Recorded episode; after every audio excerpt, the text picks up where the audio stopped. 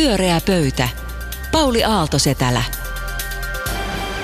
Rapeaa pakkaspäivää, hyvät kuulijat, ja tervetuloa Taru Tuijana, Annu Koivunen ja Kaarina Hasand. Kiitos. Kiitos. Kiitos. Keskustelemaan viikon kiintoisimmista aiheista. Nythän tapahtuu paljon siis. Eduskunta pääsi pitkälti ulkomaltaan takaisin töihin ja Turussa valittiin vuoden turkulaiseksi Hebonen. Ja, ja siitä yhteydessä rupesin miettimään, että kaupunkien valta muutenkin on kasvamassa. Turkulaisesta hevosesta. Todella outo aasin silta, tai hevosen hänen silta, mutta kaupunkien valta joka tapauksessa lisääntyy, koska 9.4. on kuntavaalit. Ja mä tiedän, että huomannut sama ilmiön, globaali ilmiön, että kun yhä enemmän keskittyy valtaa ja tulevaisuudessa ehkä vallankäyttäjät on nimenomaan niin kuin suurten kaupunkien johtajat. Ja nyt kun meillä on tässä tämmöinen hyvin niin kuin valveutunut niin kuin hevosen ja politiikan joukko, niin, niin haluaisin Hevosen kysyä teiltä, välistä. että, Niin. että, tota, mitä te ajattelette tästä pormestarivaalista esimerkiksi, joka täällä Helsingissä on parhaillaan meneillään, jonka kai Jan Vapaavuori voittaa? Taru. No ei ole aavistustakaan, että kukahan sen mahtaa voittaa, mutta tota, mut joo, onhan se tietysti ihan selvä asia, että kun me eletään sellaisessa maailmassa, jossa itse asiassa ongelmat on joko niin globaaleja, että kansallisvaltiot, kansallisvaltiot yhdessäkään jotenkin ei niin kuin tällä hetkellä pysty niitä ratkaisemaan, tai sitten niin kuin ongelmat on niin lokaaleja, että valtiot on jotenkin liian niin kuin isoja tahoja ratkaisemaan niitä, niin kaupungit nousee silloin arvoa arvaamattomaan. Kaupungissa asuu ihmiset, kaupungissa on pääoma, kaupungissa on kulttuuri, kaupungissa on tiede, kaupungissa on niin kuin tavallaan kaikki. Ja kun me puhutaan, että politiikka on rikki, niin se, missä politiikka itse asiassa ei ole rikki, niin se ei ole kaupungeissa. Niin, kannattaa vähän katsoa, ketä käy äänestämässä hetken kuluttua. Kaarina, Niin, en muista, mitä sä varsinaisesti kysyit tästä liikehdinnästä. onko valta siirtynyt kaupungeille? Mitä No mietit siis siitä? kyllähän se tietenkin, täytyyhän vallan olla siellä, missä ihmiset ovat, niinhän se on. Ja, mutta tässä, tässä, tota, tässä, joka liittyy tietysti Helsinkiin ja Helsingin pormestarivaaliin, johon kuka tahansa kuulija voi sanoa, että paskaako te aina siitä Helsingistä puhutte. Niin tosiasia kuitenkin on siis se, että, että suurin osa ihmisistä asuu anteeksi täällä. Ei sitä anteeksi siinä- varmaan tarvitse Ei, pyytää. mutta siis se, kun se, on, se tulee niin innoittava se vastakkainasettelu ikään kuin, Niin. että heti kun sanoo, että asuu täällä ja valta on täällä, niin kuin vihaisi maaseutuja tai pikkukaupunkeja. Mm. Päinvastoin, itselleni on vastenmielistä se vastakkainasettelu ja se, että esimerkiksi niin kaupunkisi, pikkukaupunkisivistyneistöä ei ole missään julkisessa keskustelussa. Mm. Kaikki ne opettajat vaikkapa, jotka mm. käyttävät kaikki kirjastot ja käyvät konserteissa, teatterissa ja muu kaikissa pienemmissä suomalaisissa mm. kaupungeissa, niin tämä ei ikään kuin ole koskaan oikeastaan missään esillä. Että emme lähtisi niin tämmöiseen, tämä vastakkainasettelu mua surettaa, mutta tosiasiahan se tietenkin on, että siellähän se on, missä on ihmiset ja missä on rahat ja niin edelleen. Mm. Tää, tälle pitäisi, tästä pitäisi pystyä tästä Suomen autioitumisesta. Se on meille kauhean kipeä paikka. Siitä pitäisi pystyä puhumaan muillakin tavoilla kuin sitä, että näytetään aina joku kiva metsänuotio, josta me kaikki ollaan samaa mieltä, että hei, tosi tärkeä elämys. Ja se, se, mun mielestä juuri tämä, että politiikka ei todellakaan ole kaupungeissa rikki, niin siitähän me ollaan saatu todisteita, että samaan aikaan kun ikään kuin keskustellaan siitä, että mitä, mitä, mitä Suomessa äh, ikään kuin valtiollisia kansallisia uudistuksia pystytään tekemään, niin sekä Tampere että Helsinki tekee niin kuin kompromissipolitiikkaa ja, ja, ja eri osapuolet pystyy sopimaan ja neuvottelemaan ja se on tavallaan sellaista demokratiaa uskovaa luovaa toimintaa. Sittenhän tietysti täytyy sanoa, että että meillähän on tämä maakuntahallinto tulossa, että sehän on niinku tavallaan, että se, se, se on niinku tämä horisontti, johon tätä ke- keskustelua ikä, ikävä kyllä täytyy peilata, eikä ihan hirveän valoisin katsein ehkä. No itse asiassa musta se on niin kuin se kiinnostava puoli on tässä se, että koko muu maailma puhuu urbanisaatiosta mm. tai puhuu puhu. kaupungistumista. Just näin. Ja itse asiassa niin, ja, ja tämä mainitsemasi Vapaavuori tämän päivän Helsingin Sanomissa sanoo, että, että ei kaupungistuminen ole mikään tykkäämiskysymys, mm. vaan se on niin kuin asia, joka tapahtuu. Ja sitten meidän pitäisi tehdä asioita sen kanssa, että sitä pystyttäisiin jotenkin hallitsemaan ja sitten jotenkin pysyisi järkevästi. Niin musta on tosi kiinnostavaa se, että tässä maailmassa niin Suomi suunnittelee maakuntahallinnon rakentamista. Nyt sä puhut tuosta, että se ei ole tykkäämisasia, vaan, vaan tosiasia. Kun sä Niin vanha- kaupungistuminen on megatrendi, Sä olet vanha-aikainen ihminen, kun sä ajattelet, että on eri asioita. Että se, mistä tykätään ja mikä tuntuu todelta, on totta. Etkö sä huomannut, että me ollaan Mä siis kokonaan, niin, me ollaan kokonaan siirrytty. Mä oon niin vanha-aikainen. Me voidaan sopia, että me otetaan nämä isot kaupungit ja pienet kaupungit teemaksi ja aina silloin tällöin pyöräispyörässä, mm. ainakin täällä niin muistetaan tämä keskustelu. Hyvä. Hyvä. Joo, hyvä. Taru, mikä on ensimmäinen sinun tähän tuoma teema tänään? No musta olisi kiinnostavaa keskustella siitä, että jotenkin, että me ollaan siirrytty semmoiseen aikaan, missä vastakkainasettelun aika on selvästi alkanut. Ja tota, Kauan ja, se kesti, kun ne- se niin, äsken se- joo, kyllä. Ja, tota, ja, ja, ja me eletään jotenkin maailmassa, jossa kaikkien pitää olla kauheasti niin kuin mieltä asioista. Ja, ja me ollaan nähty itse asiassa ihan viimeisen viikon sisään niin useampia sellaisia asioita, vaikkapa Yhdysvalloista, jossa niin kuin vaikka Uber-taksin taksia ruvettiin boikotoimaan ja sen ketterä kilpailija otti siitä hyödyn, kun ne siis jatkoivat ajamista edelleenkin sinne lentokentälle, koska Uberin toimitusjohtaja istuu Trumpin niin kuin hallinnossa mukana. Teslan tota, Teslan sama juttu, Elon Musk, meneillään. sama juttu, boikotti meneillään. Elon Muskia on tota, painostettu eroamaan myöskin tästä kyseisestä talous niin kuin, äm, tota, tota, neuvonantajan roolista. Ja Starbucks päätti valita tai palkata 10 000 maahanmuuttajatyöntekijää. Niin kysy, mun kysymykseni on, että, että kun meillä on kaikkien, siis se, että firmoille ei riitä se, että ne enää myy kahvia tai että ne myy bensaa tai tekee jotain härpäkkeitä, vaan niiden pitää olla ihan hirvittävästi mieltä asioista. Niin mun kysymykseni on, että onko firmoista tulossa puolueita? Kiinnostava selkeä kysymys. Mitä sanotte?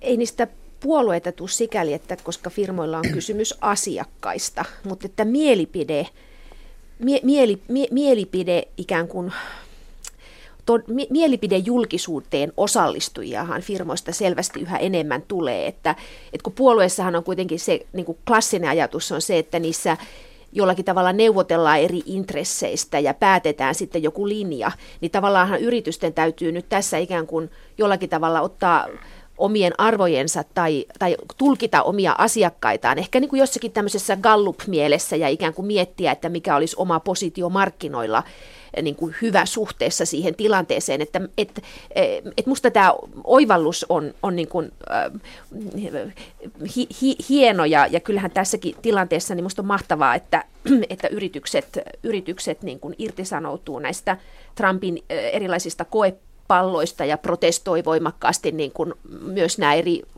teknologiayritykset, jotka protestoi näitä muslimimaista ma- maahanmuuttokieltoja ja muita. Mutta mä en silti sanoisi, että ne on puolueita. Mä haluaisin pitää sen puolueen idea jotenkin tästä irralla. Sanoisitko sinä Kaarina, että onko yrityksestä tullut puolueita?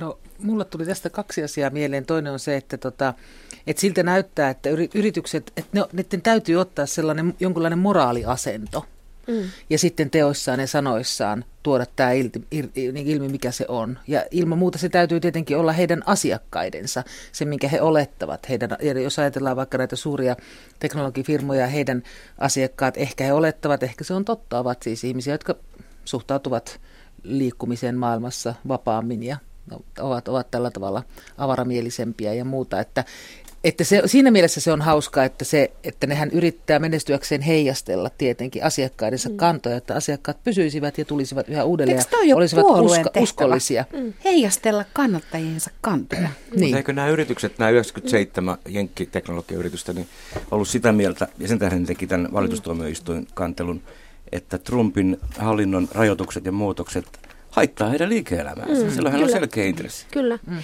Mutta mut siis tässähän me tullaan siihen ikään kuin, että määrittele puoluetaru, että mikä se on se puolue. Eli mä ajattelen, että jos... Mä ajattelen niin nyt hei, Taru Tujunen määrittelee puolue. Odota, mä sanon mm. ensin mun kysymyksen tarkennuksen. Tuota, että kansanliike, mä ajattelen kansanliikepuolueita sellaisena, jossa on niin kuin puolueen sisällä eri kantoja. Ja että puolue suorittaa sen sovittelun. Mutta ehkä me ollaan ajassa, jossa ei ole enää tällaista vanhanaikaista kansanliikepuolueen näkemystä, vaan se on ihan jotain muuta. No nyt Saru. Anteeksi.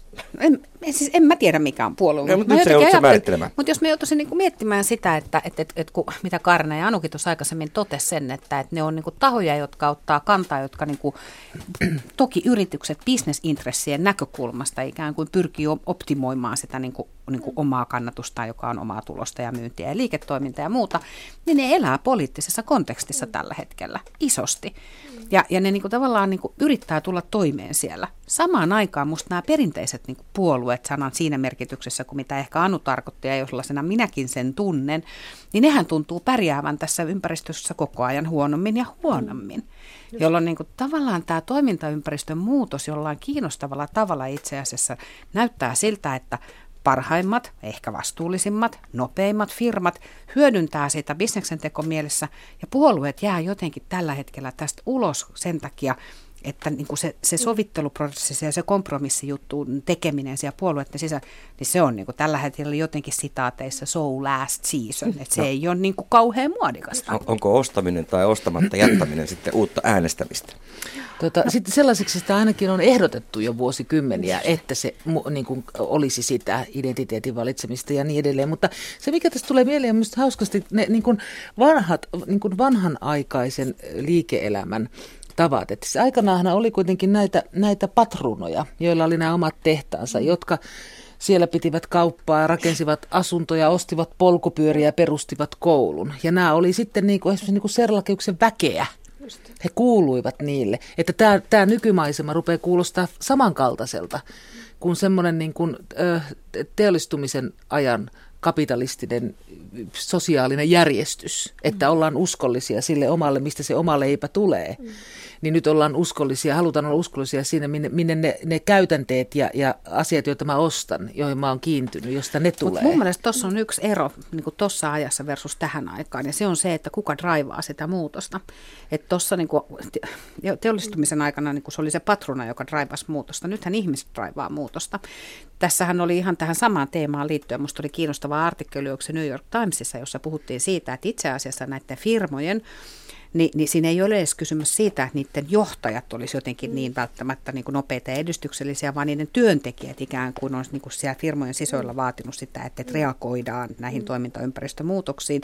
Ja koska yrityksillä on iso tarve pitää ne parhaat työntekijät siellä töissä, niin sit se, siitä muodostuu niin kuin tämmöistä company policya. Mm. Ja silloin niin kuin se, musta siinä on niin kuin tavallaan, se on silleen eri asia, ja on Kairan siinä kohtaa eri mieltä, että, että kuka draivaa muutosta – niin se ei ole se patruna, se ei ole ehkä se yrityksen johto, vaan se on itse asiassa sen yrityksen työntekijät yhä enenevässä määrin. Ja asiakkaat. Joka sekin, ja asiakkaat, joka sekin on kiinnostava kysymys, jos me mietitään sitä puolueanekdoottia, että mikä on tavallaan sen yksittäisen puolueen jäsenen merkitys tai mahdollisuus draivata puolueen kantoja tänä päivänä, niin sangen vähäinen, mm. uskaltaisin väittää. Mutta onhan se kiinnostavaa, että nyt kun puhutaan siitä, että missä on vastavoima Trumpille, niin ylipäätänsä niin kuin ehdotetaan kapitalistista järjestelmää. Kuuntelin juuri tuossa asiantuntijakeskustelua Helsingin yliopiston valtiotieteellisestä tiedekunnasta, jossa niin kuin asiantuntijat sanoo, että, että se on kuitenkin kongressi niin naimisissa tämän yritysmaailman kanssa, että sieltä tulee niin isot rahavirrat, että tuskin mitään radikaalia tulee tapahtumaan. Että, että tietyllä ta- niin,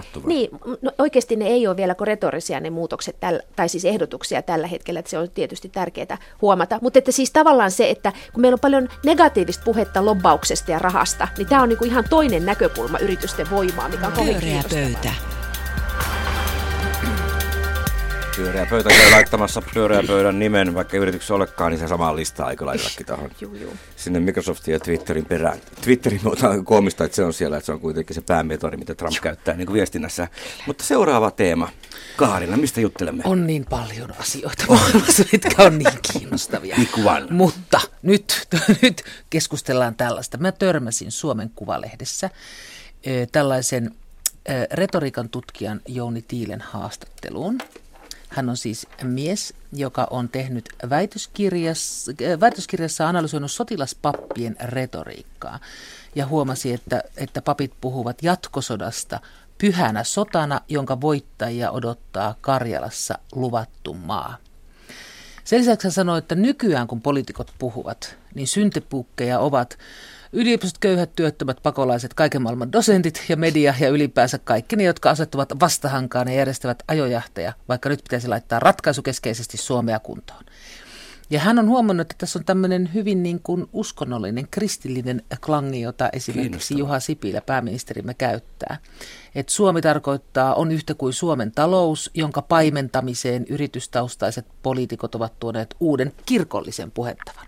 Tämä on minusta hirveän kiinnostava asia. Ja tästä jäin miettimään sitä, että kun kun nyt näyttää siltä, että tosiasioista viisi tunnelmat jyrää, on aivan sama, mikä on totta, koko ajan halutaan vaan raportoida siitä, että no porukoista varmaan vähän tuntuu tältä ja tuolta ja sillä perustella päätöksiä.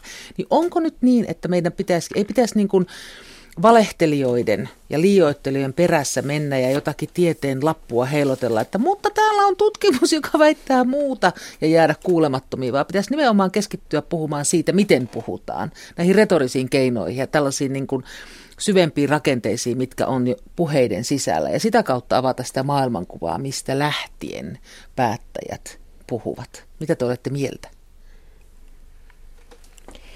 No siis Puhutaan siitä, miten enemmän nyt kuin mitä. Niin, no siis tämähän on tietysti tälle, tämmöiselle kulttuurin tutkijalle, niin tämä on niin kuin, kuulostaa oikein hyvältä ehdotukselta, koska toi on just se meidän leipäpuu. Että me niitä syvärakenteita ja tarinoita ja kulttuureita sieltä esiin kaivetaan. Ja mun mielestä tätä pitäisi tietysti, niin kuin, se, sehän on myös ikään kuin se, kun tämä... Äh, on, on puhuttu siitä, että minkälaista, mi, miten muutokset tapahtuu, niin tapahtuuko ne sillä tavalla, että nämä syvärakenteiset kertomukset ikään kuin muuttuu. Että onko se ikään kuin se, että miten me otetaan todellisuutta haltuun, niin ne murrokset ei tapahdu sanat muuttuu ja pintarakenteet ja ilmiöt, mutta että oikeasti se tavallaan on, että kuka katsoo, mistä katsoo, miten maailmaa katsoo, miten sitä maailmaa ottaa haltuun. Ja siitä mä ymmärtäisin, että, että Kaarina sinäkin tässä mm-hmm. nyt puhut ja mikä mm-hmm. sua tässä Tillin, Tillin haastattelussa kiinnostaa, niin se on tärkeää. Mutta sitten samanaikaisestihan tässä nyt, kun jotenkin tällä hetkellä akuutisti eletään tämmöistä hämmentäjiä, siis maailma on niin kuin täynnä hämmentäjiä, mm. jotka koko ajan haluaa puhua, niin kuin tavallaan syöttää lisää retoriikkaa, että, että, että sanoista ei todellakaan ole pula tai isoista kirjaimista, vaan niitä on niin kuin tavallaan kaikki paikat täynnä. Ja, ja erittäin mahdottomalta tuntuu puhua asioista. Niin sitten toisaalta tulee sellainen olo, että just pitäisi niin kuin vähentää sitä metapuhetta siitä retoriikasta ja yrittää niin kuin karsia minimiä ja yrittää, että no mistä tässä oikeasti on kysymys ja sitten päästä niihin asioihin kiinni. Mutta jos me halutaan, niin kuin, toi, se, re, niin kuin retoriikan tutkiminenhan kuitenkin paljastaa sitä maailmankuvaa, missä mm. lähdetään. Et jos tämä tutkija sanoo, että näkee, että Juha Sipilän puheessa on selvä kirkollinen ja mm. kristillinen rakenne, niin se kertoo mulle jotakin niin kuin siitä maailmankuvasta siellä mm. takana, että mä tunnen sitä luottamusta heti, kun mä kuulen tällaista. Tai sitten yritykset, niin nehän yrittää myöskin niin kuin sitä maailmankuvaansa jollakin tavalla näillä teoillaan, julkisilla teoilla ja mm. kannautoillaan rakentaa. Että, että ihmisillä on, niin onko niin, että, että minussakin on tämmöinen halu nähdä se maailmankuva niiden tekojen takana niin voimakas, että sen takia mulla on tällainen viehtymys tämän retoriikan ihmettelemiseen. Tämä on minusta niin tosi kiinnostava kysymys, koska mun ensimmäinen reaktio, kun mä kuulin tämän kysymyksen, niin oli vähän tuommoinen samantyyppinen kuin Anulla oli, että eikös tästä nyt niin kuin, tästä niin kuin maailmassa nyt tätä niin kuin puhetta just ole. Ja että kun puhutaan vaihtoehtoisista faktoista ja puhutaan niin kuin vaikka mistä, niin eikö jotenkin pitäisi nimenomaan keskittyä siihen, mm. että niin kuin, mitä sanotaan, eikä miten sanotaan. Mm. Mut sit, kun Paitsi mä, nyt. Mutta sitten kun mä jotenkin niin kuin jään, mä huomaan, että sit, mutta sitten sit, kun sitä tarkemmin lähtee jotenkin pohtimaan, niin, niin tulee niin kuin itse asiassa mieleen sitä, tulee itse asiassa mieleen niin kuin just jotenkin se, että ehkä siinä pite, pikemminkin pitäisi olla juuri niin, että vaihtoehtoisten faktojen maailmassa, jossa jokainen voi valita omansa, niin se jotenkin – se, että miten puhutaan, saattaa itse asiassa olla niin kuin hirveän paljon paljastavampi kuin se, että mitä sä de facto mm. sit, niin kuin tässä sanot tai mm. muuta. Mm. Et se on musta tosi viehättävä ajatus ja se tuo jotenkin tosi nopeasti tämän semmoiseen, että, että mitä se niin kuin, että mitä jotenkin niin kuin puhe tai mitä jotenkin niin kuin teot ylipäätään niin kuin on ja miten ne mitä ne meistä kertoo ja miten niin kuin muut meitä niiden kautta tulkitsee. Mm. Et kyllä tämä on minusta tosi, tosi jotenkin viehättävä ajatus, että keskityttäisikin tähän, että miten puhutaan. Mutta tässähän on myös se ulottuvuus, että, että mä ajattelen, että että, että, että, että nämä syvärakenteethan ei ole jotenkin sellaiset, että minä päätän, minä nyt päätän, että kun minä pidän puheen, niin minä tässä nyt tämmöisen syvärakenteen tuotan, vaan että kulttuuri toimii niin, että, että se tuntuu hyvältä puhua näin, tuntuu mm. osuvalta puhua näin, tuntuu oikein niin kuin juuri tälle yleisölle sopivalta ja tähän tilanteeseen sopivalta. Ja sitä kautta niin kuin kulttuuri puhuu minun kautta tai puhuttaa minua, jolloin se niin kuin on myös, tässä tapauksessa ikään kuin Juha Sipilä on, äh, jos käytetään tätä Tillin esimerkkiä, niin hän on niin kuin vaan ottaa, käyttää sellaista puhetapaa, joka häntä puhuttaa, joka häntä kannattelee, hän menee mukaan sellaiseen kertomukseen. Että se ei ole ikään kuin niin, että hän on tykönänsä miettinyt, että minkäs otanko teologisen retoriikan nyt Ei, haltuun? mutta tällä tavalla siis, että Sipilästä kyllähän me ollaan takerruttu yhdessä esimerkiksi hänen, he, hänen insinööritermeihinsä. Joo. Juuri sen takia, että oho, se tuleekin jostakin muusta rekisteristä kuin mihin me ollaan totuttu. Mm. Mitä tämä tarkoittaa tämä vatulointi ja mitä tämä kaikki on. Niin kyllähän me sillä yritetään kaivaa juuri mm. sitä hänen maailmankuvansa, että voidaanko me luottaa tavallaan mihinkään, mitä hän sanoo. Sehän riippuu siitä, että mi- mistä kantista hän maailmaa katselee. Mm. Jos hän uskoo, että maailma on litteä, jos hänen, hänen tapansa puhua ilmentää mulle, että hän ihan siellä syvällä, vaikka hän mainitsi sitä, usko, että maailma on litteä, niin sen jälkeen kaikki, mitä hän sanoo, ihan sama, mitä faktoja se luettelee, niin mä en oikein voi luottaa siihen miehen. Että sillä tavallahan tätä informaatiota me kaivataan, mm. että mihin, sä tol, mihin sinä lopulta uskot. Se, se jutus viitattiin myös siihen, että puheessa, puheita tutkiessa niin huomata sitä ni, niiden moniulotteisuutta ja ironiaa. Ja sehän on tämmöisen tehokkaan viestinnän niin vastakohta. Hu- Huomaatteko te Sipilässä mitään moniulotteisuutta ja ironiaa, vai onko nyt nämä kaksi muottia, mihin nyt on viitattu, ne, mi- missä valossa me seuraamme hänen viestintään? Ainakin Sipilä on suuria ongelmia ironian suhteen. Että jos se sanoo ö, kameralle näin, että no entäs jos Yle loppuu, entäs jos Maikkari loppuu, mä voin kuvitella, että hän on jonkinlaista ironiaa etsinyt siinä, mutta sanotaanko, että se jäi välittymättä. Se hymiö jää kyllä näkemättä. Niin jäi. Hashtag olisi tarpeen visu. Niin, hashtag, Joo. hashtag ironia. Mutta sitten, ja sitten tota, hänessähän näkyy hyvin sen, jos nyt tässä esimerkissä pysytään, se, että, että tällä hetkellä esimerkiksi, että kun hän ei tule oikein ymmärretyksi, niin hän ei suinkaan etsi keinoja puhutella kansaansa, jota hän paimentaa, vaan hän kieltäytyy sitten kommunikaatiosta. Hän ei puhu kellekään mitään, vaan hän itse kirjoittaa tuonne blogiinsa eikä puhu toimittajille. Se on tietysti yksi mm, niin kuin etenemistapa, mutta aika heikko tietenkin. Pyöreä pöytä. Pyörää pöytä, suora lähetys, Taru Tujuuden, Anu Koivunen ja Karina Hazard. Ja Anu, sinun vuorosi. Kiitos. Ää, mä mietin sellaista teemaa, että millaista todellisuutta kyselyt ja gallupit tuottaa. Mitä me tehdään kaikilla kyselytuloksilla ja tiedoilla. Ja tähän mut johdatteli ää, Helsingin Sanomista tänään luettu uutinen.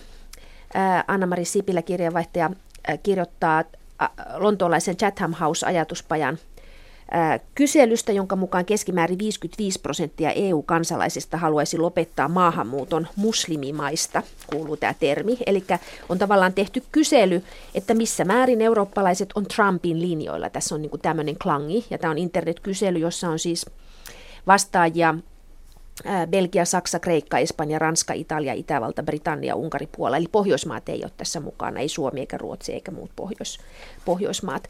Ää, Tämä saa mut pohtimaan sitä, että, että mitäs me nyt sitten tehdään, mitä meidän pitäisi ajatella siitä, kun me luetaan tämmöinen uutinen.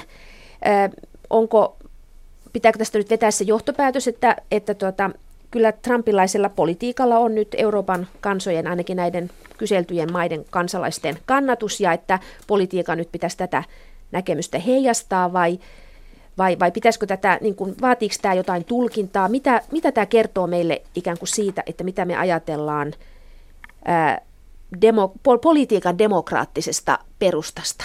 Et onko, mun kysymys lyhykäisyydessään Niin, on se, vielä.